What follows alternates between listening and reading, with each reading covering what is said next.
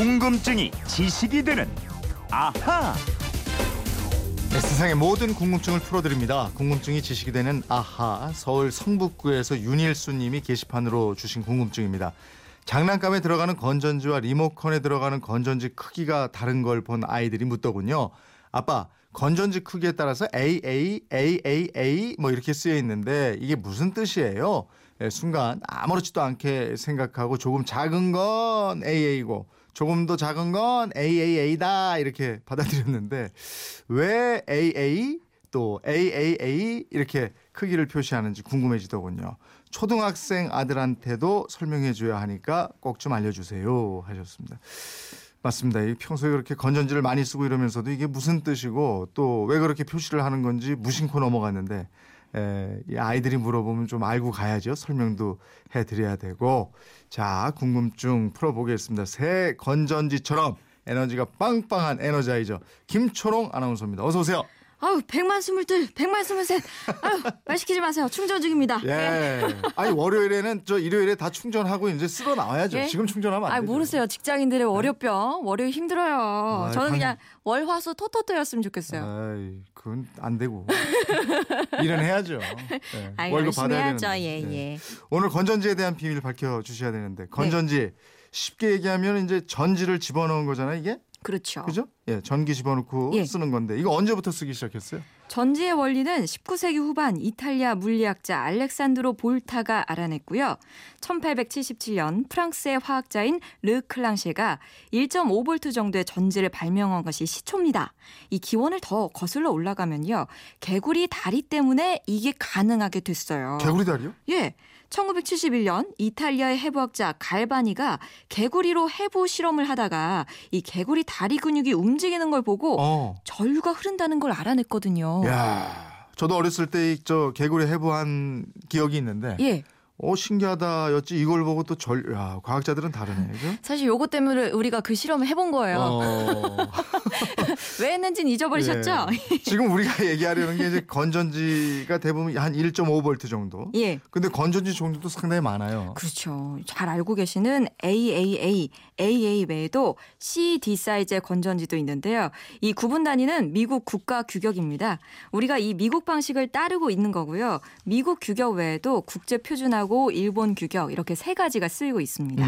그러면 왜 가장 작은 건전지를 AAA 그보다 좀 더 큰 걸 AA 이렇게 왜 A를 여러 개 쓰고 이런 거예요? 예, 그건요. 이 건전지가 알칼리성의 수용액을 사용해서 만들기 때문에 알칼리인 건전지라고 하는데요. 아. A는 알칼리인의 첫 글자 A를 따온 겁니다. 그러니까 알칼라인의 예. A다. 예. 그럼 왜 AAA, AA 이렇게 나누는 거예요?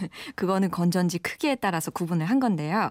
AAA는 직경이 10mm, 높이가 45mm 크기의 건전지고요.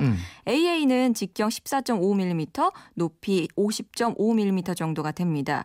그래서 전문가들이 AAA를 10450 이렇게 부르기도 하고요. AA를 14505 이렇게 부르기도 하는데요. 네. 뭐 국제 표준 규격이나 일본 규격은 또 다른 이름으로 부릅니다. 그러면 이제 AAA가 더 작은 거니까 예.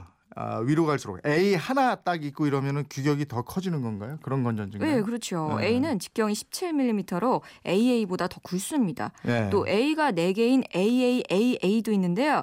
이거는 AAA보다 직경이 더 작습니다. 얇은 거죠.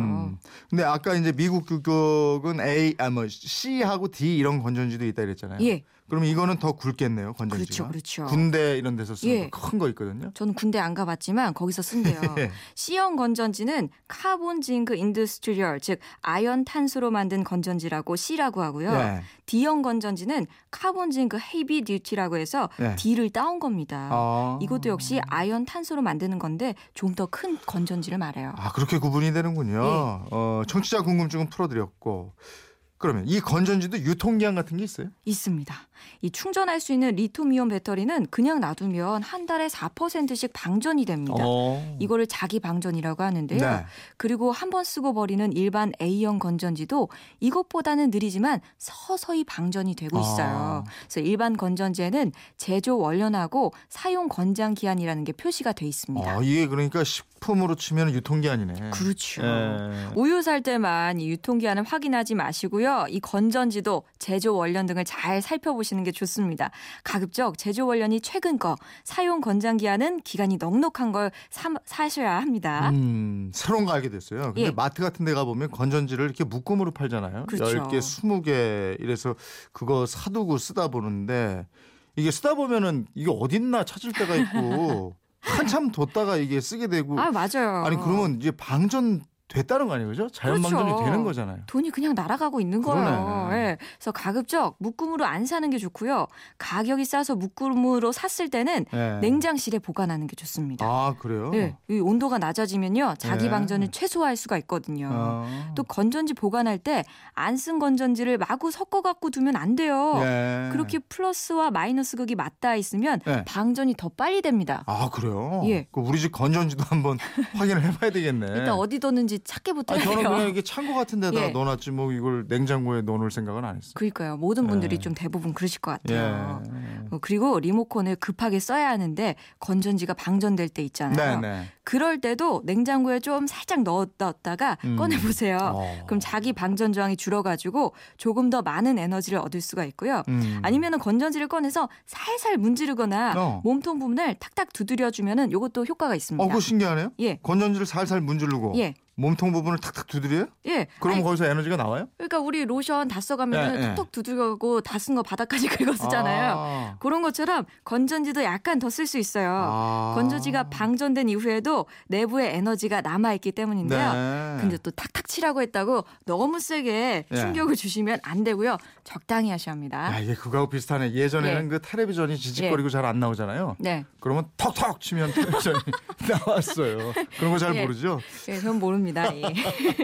그리고 새 건전지하고 헌 건전지 이거 같이 쓰면은 뭐 같이 놓고 쓰면 더 방전이 잘 된다? 예. 예. 요것도 같이 안 쓰시는 게 네. 좋은데요. 같은 용량의 제품을 함께 쓰는 게 좋습니다.